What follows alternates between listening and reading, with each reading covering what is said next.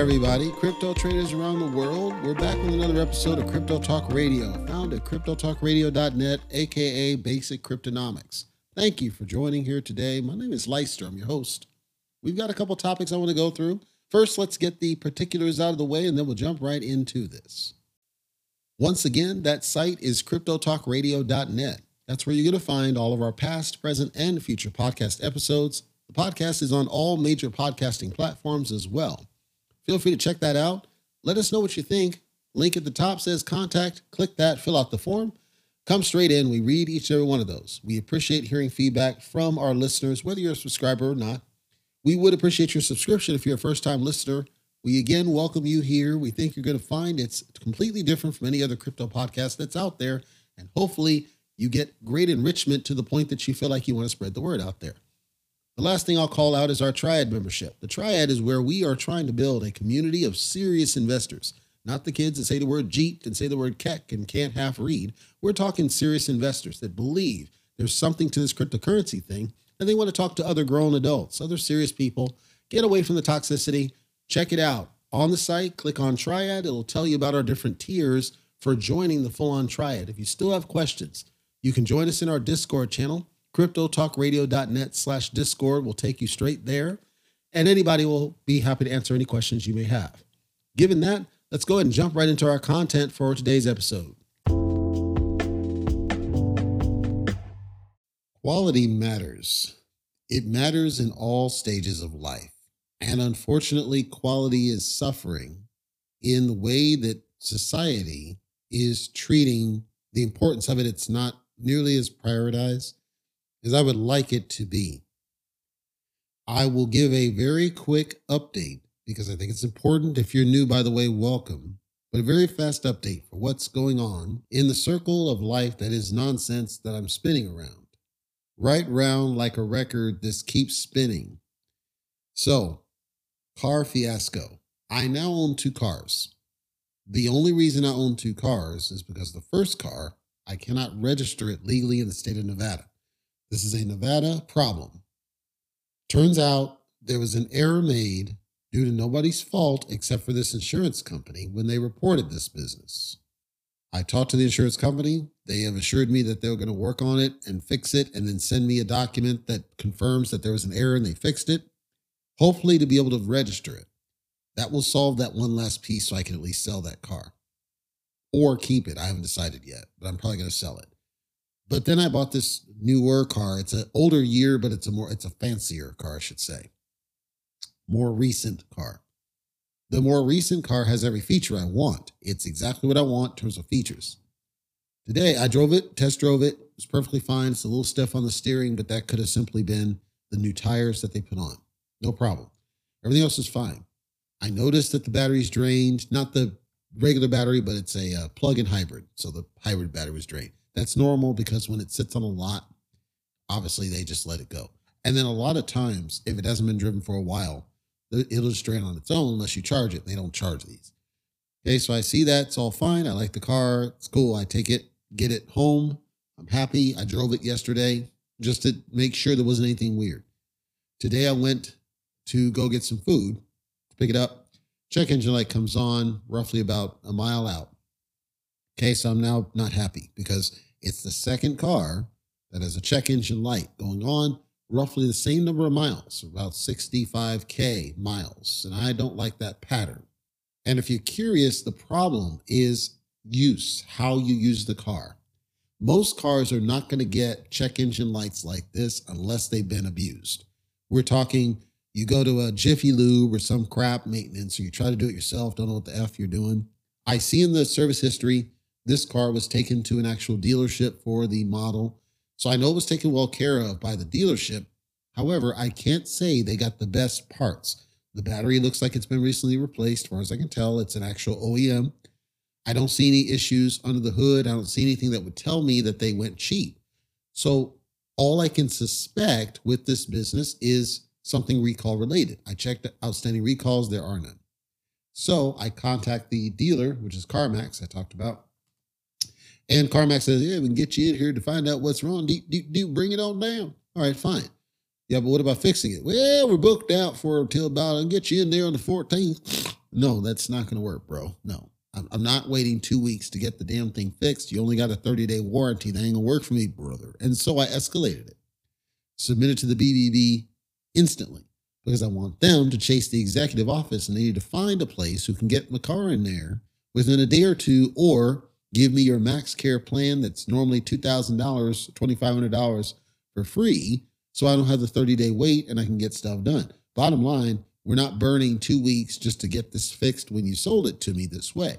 I'm willing to work with you to get your service to do it, but you're not going to make me wait and burn half of my 30 days. The car's drivable, it doesn't have any other issues that I can see. I did my own analysis. I don't see any major issues with the car, so I suspect it's something petty. Hopefully, it's not a cat converter, but because it's still within the 30 days, it's not on me, it's on them. But it still bothers me because it means that when some when some people sell their car, they literally sell their car and people are less taking care of them when they sell them. And that's making it worse because the inventory of used is going up for high mileage cars to boot. And that means that they're abused and the dealers are doing less to identify the issues. Because I bought from this dealer before.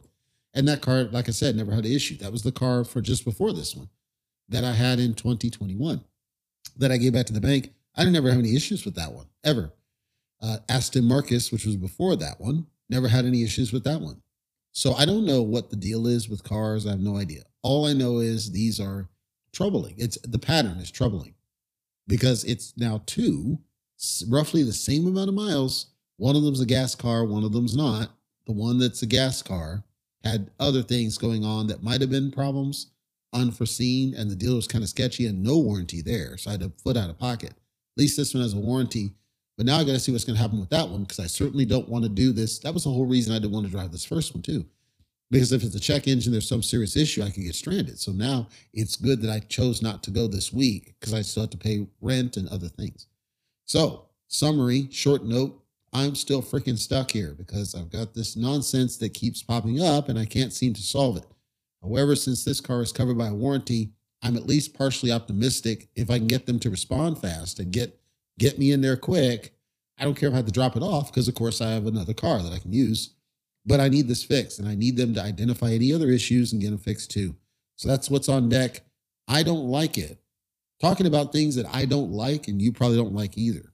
The numbers don't look good today as I record this, and we're going to talk about that and what I saw because I think it interests or should interest you as to some of the possible symptoms of what was going on.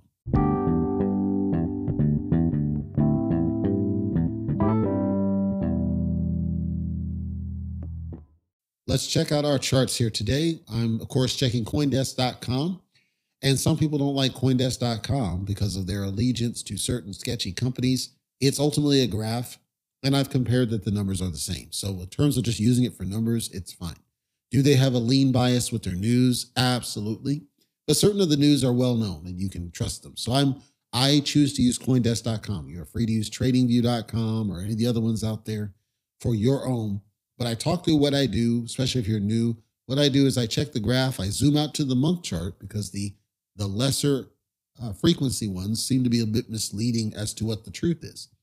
The month chart seems to give me the best indicator of velocity, strength, momentum, where we're going. That's what I'm interested in that I like to share. So as I zoom out to the month chart, Ethereum currently is waving around the 1560 mark, got to a high of 1657, just shy of 1660. And as I look at the month chart, it is much more heavily red than green, which indicated potentially some downward movement. I talked about this on our uh, Tuesday episode. All of a sudden, lo and behold, we got an amazing dump just very recently. There are a couple of people who had some theories as to what was going on with why there was a dump. It seems like there was a number of different separate things altogether. If you go up to our episode we did on YouTube, I did a very lengthy episode where I said, I don't think we're at the bull run yet. And the reason I don't think we're there yet is because we don't know what other these one off weird things just going to pop up and kill that momentum that we started with, where we are not, we're being suppressed essentially. I don't like it, but I recognize it for what it is. It's obvious. We can see that. That's what it looks like here happened. There's just a number of different things going on. So, in the short term, there certainly was a negative impact. If I look at then the long term, what does that potentially mean? I said before that I it felt like the base for Bitcoin was between 10 and 12. So far, I'm not going to change that stance. I could, but right now I'm not going to change that stance. But we do see that Bitcoin doesn't have anywhere near the strength that it had even just a month ago. So we've lost momentum, is the point. Ethereum lost significant momentum in comparison to Bitcoin.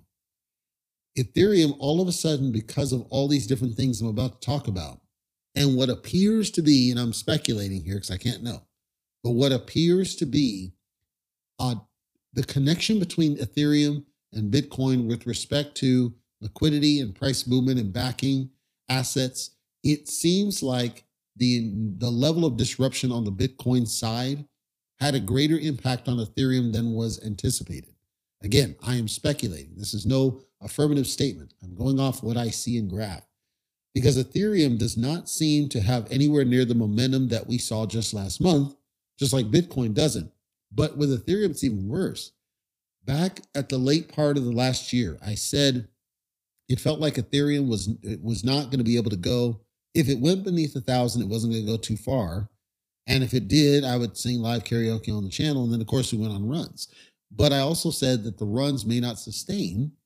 I just said it seems like we weren't going to go beneath a thousand dollars. As it stands right now, we're not, but we're it feels like we're trending downward because of what I said on the month graph.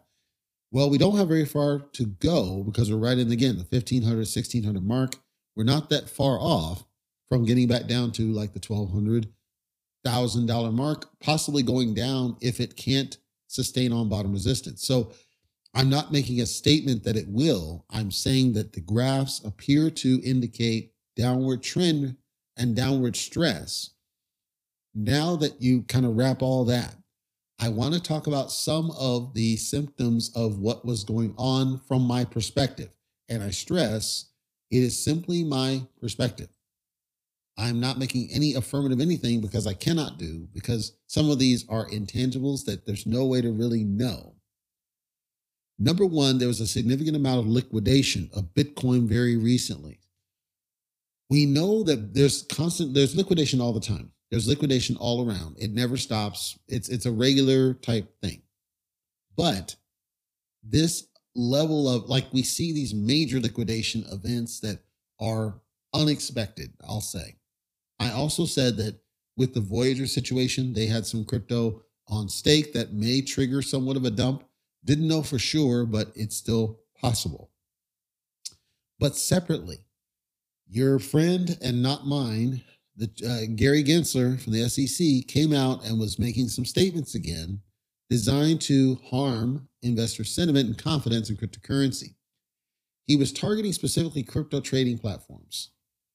So, when you talk about crypto trading platforms, we talk regular the centralized exchanges mostly. There is a concept in anything, whether it's stock or financial, or in this case, crypto in their mind. There's this concept of custodianship. I talked about it before. When you put your cryptocurrency in a centralized exchange, if you read their terms, which nobody does, and I encourage you do, if you read their terms, you will find verbiage that says something to the effect of by depositing your assets, your cryptocurrency in an exchange or purchasing cryptocurrency that stays in the exchange, you are agreeing to give them custodianship over the cryptocurrency. This means that you don't own the cryptocurrency when it's in the exchange. They're holding it on your behalf, and then they present you a value, portfolio value, but you don't own it. They own it, and they're presenting a value to you. This is what allows them then to seize your assets or withhold them from you because you don't own the cryptocurrency when they're in the exchange. Not your keys, not your coins. In order to truly own your cryptocurrency, it must be in a wallet that you control, period. If you don't control it, you don't own it, that period point blank. So with this custodianship, people don't really know that. They don't read the terms, so they don't understand. So when these freezing of assets happen through these different exchange failed exchanges happen, people don't know what's going on and how can they do that and how are we not protected? You're not protected because the terms don't protect you, the terms protect them. Gary Gensler came out and he said, you know, just because you say that you are qualified to be a custodian doesn't necessarily mean that you are qualified to be a custodian. The qualification for custodian is what is gray area. It's smoky. It's it's not ever been clear what qualifies something to be a custodian. If I look at a bank, in a bank situation, the bank is not a custodian of your assets. You're technically lending them your assets in a way, but they're still yours. You maintain ownership, and that's why if the bank goes insolvent, there's insurance that protects you and makes sure you get it back. The bank can freeze your assets, but there are clear reasons when and why they do that. Most notably is money laundering or the risk that they think that there is, some sort of fraud, criminal investigations. These are spelled out clear as to when and why you would ever get your assets frozen. The exception to this is PayPal, as an example, which isn't a bank, it's a fintech. But like with PayPal, they'll happily freeze your freaking assets all they care to for spurious reasons. Google the word spurious. But eh, they don't care. They'll tell you in their terms, well, if we have reason to suspect that there's something weird going on in your account, we reserve the right to do, do, do, do. The truth is, they freeze your account because the computer said they didn't like a transaction that might have been normal. You got too much money deposited in, you spent too much money. These are the spurious reasons I'm referring to. Your bank, for the most part, is not going to really care. Like if you write checks, and I don't know who writes checks still, I do. And I'm actually not, I've, I'm out of touch with it because I just, I messed up like three times just recently with this car. But if you write a check, you can write a check for major amounts of money. Your bank's not going to blink an eye. Do you know why? Because when you write a check, it requires a physical human do something. You have to present an ID when you when you do it. They have to present it to a bank. The bank presents it to your bank. They need to vet at least some, do some due diligence in terms of whether there's money. They don't have to go all the way, but they at least have to try. And then they have to document who you are when you're presenting the check. And ideally, your information, your address, your name, matches what's on whatever was applied in whatever application. So there's all these things, but it all ties around humans. It all ties around people. People being in the equation nullifies there in their mind the risk factor. When it's electronic, as in you're doing it online, in their mind, there's a greater propensity of risk, and thus it's more likely to be filtered or blocked. So, what he's talking about is in Gensler, what he's talking about is this is all digital stuff. So we don't have a true qualification of custodianship. They can say they're custodians and they can put that in the terms. That doesn't mean that they truly are qualified to be custodians. My counter to this is that they are qualified to be custodians as long as they say they are, because ultimately you are giving your assets to them. You don't have keys to the wallet. It's not your wallet, it's not your coins by definition, black letter, it is custodianship. You're giving it to them. They have custody of your coins, tokens, and coins. So I'm disagreeing with what Gensler's saying, although he he seems like he's trying to say something nice. He's really sounding stupid because the bottom line is the definition of the word custody. I challenge you to pull up a Merriam-Webster and see the definition. Custody means you have custody like a child or something else, you you have the custody. If you give it to a centralized exchange, you no longer have custody, they do. And they have the right to freeze it. No different than if you were to walk into some store, they have the right to deny you service because you're not wearing a shirt. It's it's their business. That's what it is. That's free enterprise. We may not like it, but that's the it's the truth. It's what it is. So with Gensler talking about what he was talking about, that played part factor, I believe, in what we saw very recently with this garbage. The other, which is more international shores, because I'm in the United States, HSBC, nationwide, these are in the UK or UK based, Nationwide Building Society. And HSBC, by the way, they do business pretty much everywhere, but they have pulled back. They really restricted to mostly the UK because of turmoil they had in the financial sector. They used to do um, United States. I got car loans from them. They're actually a very good company for this, but they pulled back. But recently, both HSBC and Nationwide Building put out a notice that they're banning cryptocurrency purchases via credit cards. Now, if you go back in our archives at cryptotalkradio.net, I called this happening. I called out that there was an increase in pressure to block the ability to purchase cryptocurrency using a, in this case, a credit card, but also debit cards. And I said that you should actually be very pissed off that's happening because the bank is dictating what you can do with what is truly your money because money that's in the bank is yours. The problem is that the card, while the card is issued to you to access the bank, the authorizations, the bank, if you read the terms, they hold the right of what they will approve and not approve. So it's not even about your money, it's about whether they'll allow you to do that. But they'll happily allow you to write a check all day long. They'll happily allow you to do a wire. They'll happily allow you to do ACH. They'll happily allow you to do anything else that they control, but they will not allow you to use that card. They can block you, they can limit you, or do anything else. Many of the cryptocurrency exchanges then prefer you to do direct debit. The problem with direct debit is they'll hold access to be able to cash out the funds until obviously the uh, debit clears, the draft clears. So, yes, you can trade all you care to, but maybe you're trying to get the cryptocurrency so that you can send it somewhere. They won't let you do that. Or you're trying to do something that results in a profit. They won't let you do that. So it's moot. You'd have to buy it with a credit card in order to bypass it or wire funds to them. Then they hold it for who knows how many hours, even though it's a wire transfer. So I said before, you should really be upset that you're seeing all these different banking organizations disrupting and blocking your ability to use your debit or credit card to purchase cryptocurrency, which is nothing more than an attack on cryptocurrency. Let's be honest here. Whether it's going to result in anything, I don't know. I can't say.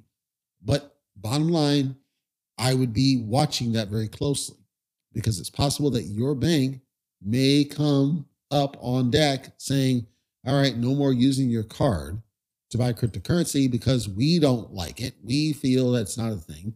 We don't think it's good. Da, da, da, the last bit of news I'll chat about here today that I thought was intriguing, if nothing else, I don't think anything will come of it, but I wanted to talk about it. So, very recently, there was a lawmaker, and this came out as some news, and it came out from South Dakota, which is one of the states in the United States in the Union in South Dakota. They're trying to pass a law, and what it's intended to do is prevent Bitcoin from being included in the definition of, in this case, currency, but money is the word they use, but currency is what they meant. And then they wanted to open up the idea of the CBDC as the only acceptable form of digital currency. Quote, money means a medium of exchange that is currently authorized or adopted by a domestic or foreign government. The term includes a monetary unit of account established by an international organization or by an agreement between two or more countries. Stop. Let's break that part down. A medium of exchange that is currently authorized or adopted by a domestic or foreign government. This is essentially currency. Let's let's be simple here. It's essentially currency, but the key word is there is adopted by domestic or foreign. So, what they're saying in this is they want to define what is acceptable for the purposes of domestic or foreign transactions that involve currency of some kind, and then further includes the word, quote, monetary unit of account. So, this basically puts a finite definition on what that can be, what its form can take. Quote, the term does not include an electronic record that is a medium of exchange, recorded and transferable in a system that existed and operated for the medium of exchange before the medium of exchange was authorized or adopted by the government. I'm going to translate what that's saying because it's actually very slimy in how it's worded. What they're saying is we will not allow currency to include anything that was already in place, as in it was already used, transferable, available, transacted with, if it was already in existence before it was accepted as mainstream currency. In this, we're not going to recognize it as currency. Do you see how slimy that is? How shady that is? Can you imagine? And some of folks listening to this are too young. But in the era where we were doing moonshine in the speakeasies, right? We were doing this shady business because alcohol was, there was prohibition, right? We could not have legal alcoholism. And so people were going in attics and, and cellars doing it illegally because they were trying to get it, right? If something like this similar took place to say any sort of alcohol that was ever created prior to us passing alcohol as legal for ages 21 and over, we don't recognize that as legal. They're still against the law and you can be locked up for it. It's unimaginable.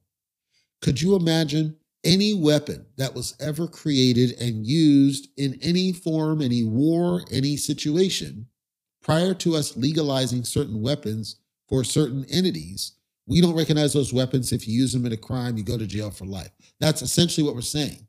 So that basically blocks out Bitcoin. It blocks out any cryptocurrency possible, any of them that preceded whatever government accepting and adopting it and recognizing it and this applies in the United States, then here's how shadier it gets. Multiple states jumped on this and they said, you know what? We like that. Deep, deep, deep. Washington State, garbage it is. California State, garbage it is. Arizona surprises me, but I guess it shouldn't. New Mexico doesn't surprise me. Colorado doesn't surprise me. Wyoming doesn't surprise me. Nebraska does surprise me. Oklahoma surprises me. Hawaii surprises me. Missouri certainly surprises me. Jumping on it to basically say, we want this digital currency that we control and nothing else qualifies as valid currency. Do I think there's a long term impact of this? Absolutely. Do I think that it's going to have the impact they think it will? No. I think what it does is it forces cryptocurrency underground I think you're going to see exchanges pop up that allow interplay between what is, quote, acceptable and what's not. I think certain exchanges will just simply ban people that live in certain states, like they do now, like Robinhood banned certain transactions when you lived in Nevada, as an example. They fixed it, but at the point that was. I think that's what you have.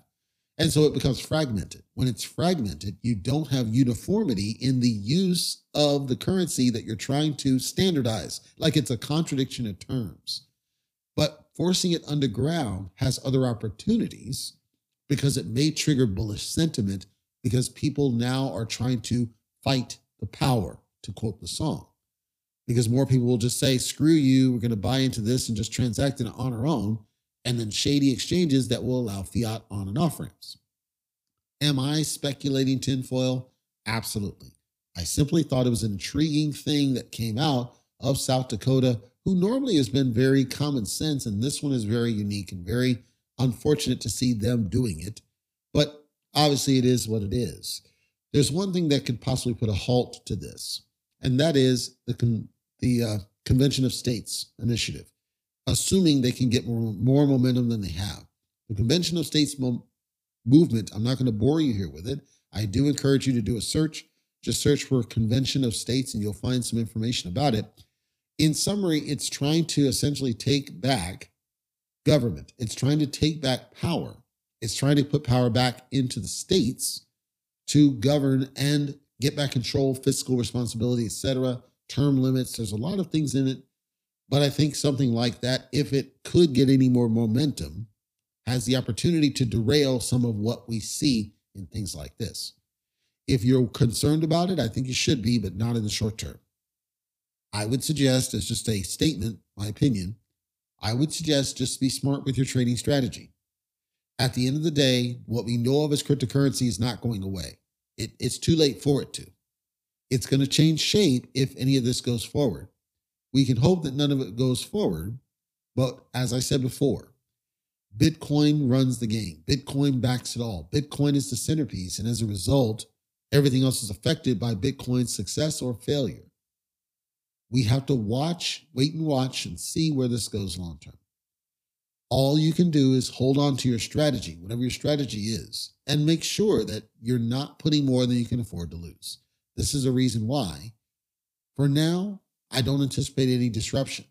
But you see, the price is unfortunately affected by all this garbage that keeps happening. This is why I say I'm never loyal to any one project because they come and go and you can never know because there's no regulation. And if there were regulation, it would be anti crypto as we know it now. That's going to do it for today's episode of Crypto Talk Radio, found at cryptotalkradio.net. I want to thank you for listening here today. I know you have choices, whether you're a new listener or a subscriber. We appreciate each and every one of you. Check out our site, cryptotalkradio.net. We have a contact form, the link's at the very top. We'd love to hear from you and how we're doing and what you like or what you don't like. We read each and every one of those. Also, check out our Triad. The Triad is a community that we're working to build forward of strong, smart investors, the ones that want to lead us into the next generation of cryptocurrency, to evolve cryptocurrency into a more mature investment strategy for people, help people as they're growing and they get into this space. We don't want the ones that say the word Jeet and the ones that say the word kek. We want the ones that treat this as a serious thing. Join us on our journey. Until next time, take care, be safe. Please don't YOLO into projects, any project, it doesn't matter what it is. Be smart with your investments. Make sure you always keep a roof over your head, food on your table. Your family comes first. Don't get stuck in this. Our goal is to try to help keep you safe, but we're only an informing source.